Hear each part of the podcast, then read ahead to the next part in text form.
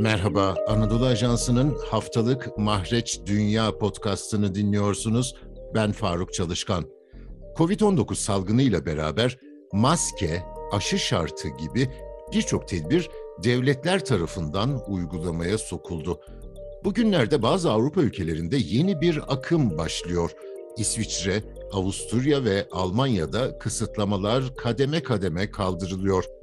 Dünya Sağlık Örgütü'nün merkezinin olduğu Cenevre'deki Anadolu Ajansı muhabiri Ömer Faruk Yıldız var bu programda. Ömer Faruk katıldığın için teşekkür ederim. Önce kısıtlamaları kaldıran devletlere bir bakalım mı? Kim ne kadar gevşetiyor kuralları? İyi yayınlar Faruk Bey. Ee, bazı Avrupa ülkeleri Covid tedbirlerinde dediğiniz gibi hafifleme yolunda ilerliyor. Özellikle Batı Avrupa ülkelerinde e, bu tedbirlerin kaldırıldığını veya kaldırılmak üzere olduğunu görüyoruz. Örnek verecek olursak İngiltere'de e, karantina dahil yani Covid testi negatif çıkanların karantina zorunluluğu dahil bütün kısıtlamaların bu ay içinde kaldırılacağı e, tartışılıyor. İtalya ve İspanya'da yine dışarıda, dış mekanlarda maske takma zorunluluğu kaldırılacak. E, Belçika'da e, Covid tedbirlerinde kırmızı kod yerine turuncu koda e, geçilecek. Bunun detaylarına henüz e, vakıf değiliz. E, İsviçre'de bugün hatta yürürlüğe girdi.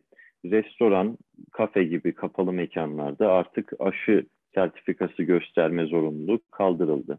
Bunun yanı sıra e, okullarda, e, iş yerleri ve alışveriş merkezlerinde maske takmak artık e, zorunlu olmayacak. E, Avusturya ve Çekya'da mağaza ve alışveriş merkezlerine girişlerde aşı sertifikası zorunluluğu yine kaldırılmış oldu. Avrupa'nın dışına biraz e, çıkacak olursak Amerika Birleşik Devletleri'nde birçok eyalette toplu taşıma hariç artık e, maske takma zorunluluğu kaldırıldı. E, yine İsrail'de virüsün çok çabuk yayılabileceği düğün, parti ve konser gibi kalabalık mekanlar haricinde toplu mekanlara giriş tedbirleri hafifletildi. E, Kazakistan'da yine aynı şekilde kapalı mekanlara giriş sınırlamaları kaldırıldı ve Özbekistan'da 7 Şubat'tan itibaren yüz yüze eğitime geçildi. Peki bunun arkasında sence hangi faktörler rol oynuyor?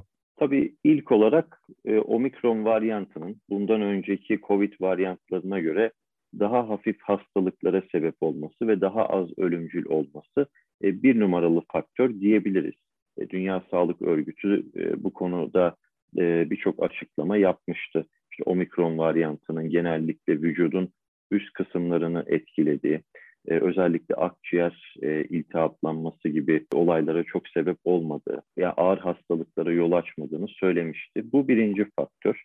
İkinci faktör olarak da tedbirlerin hafifletildiği ülkelerde vaka artış oranlarının e, düşmesini gösterebiliriz. E, yine Avrupa özelinde örnek verecek olursak e, 7 ve 13 Şubat e, arasındaki COVID vaka artışları bundan önceki 7 güne kıyasla %16 azalmış durumda.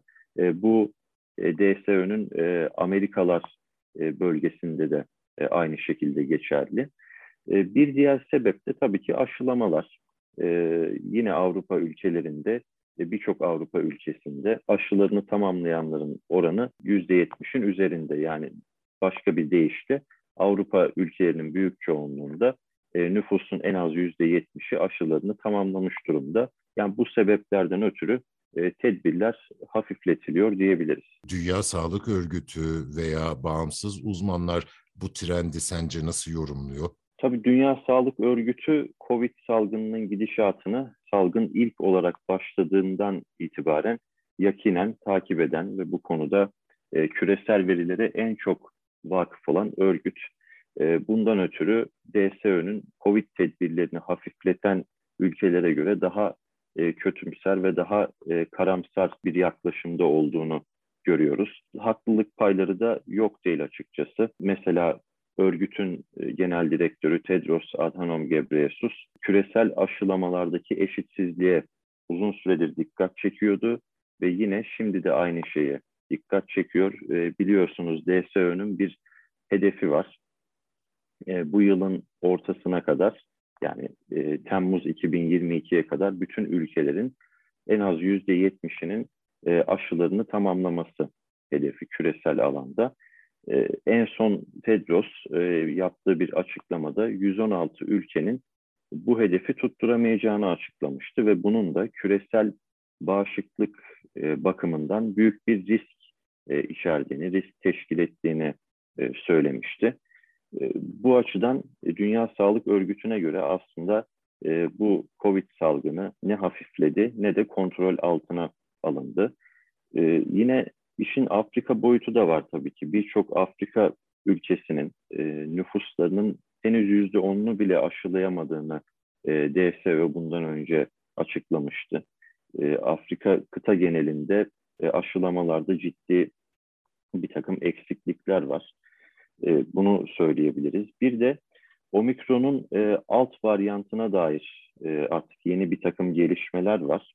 E, bu konuda da DSÖ e, açıklama yaptı geçtiğimiz günlerde.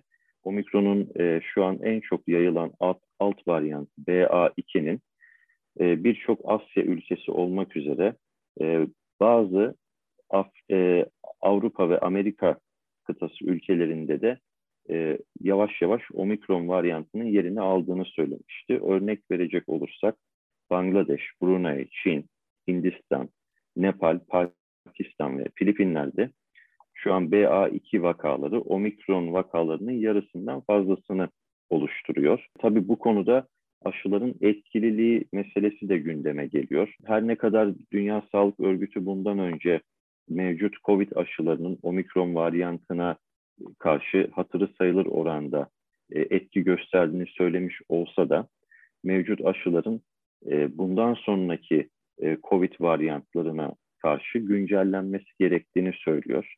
E, tabii bir yandan aşı eşitsizliği, e, bir yandan daha nüfusunun yüzde onluk dilimini bile aşılamamış ülkeler ve bir yandan sürekli mutant geçiren, evrilen bir virüs bunları göz önünde bulundurduğumuz zaman küresel anlamda pandeminin aslında bitmediğini ve kontrol altına da alınmadığını görüyoruz.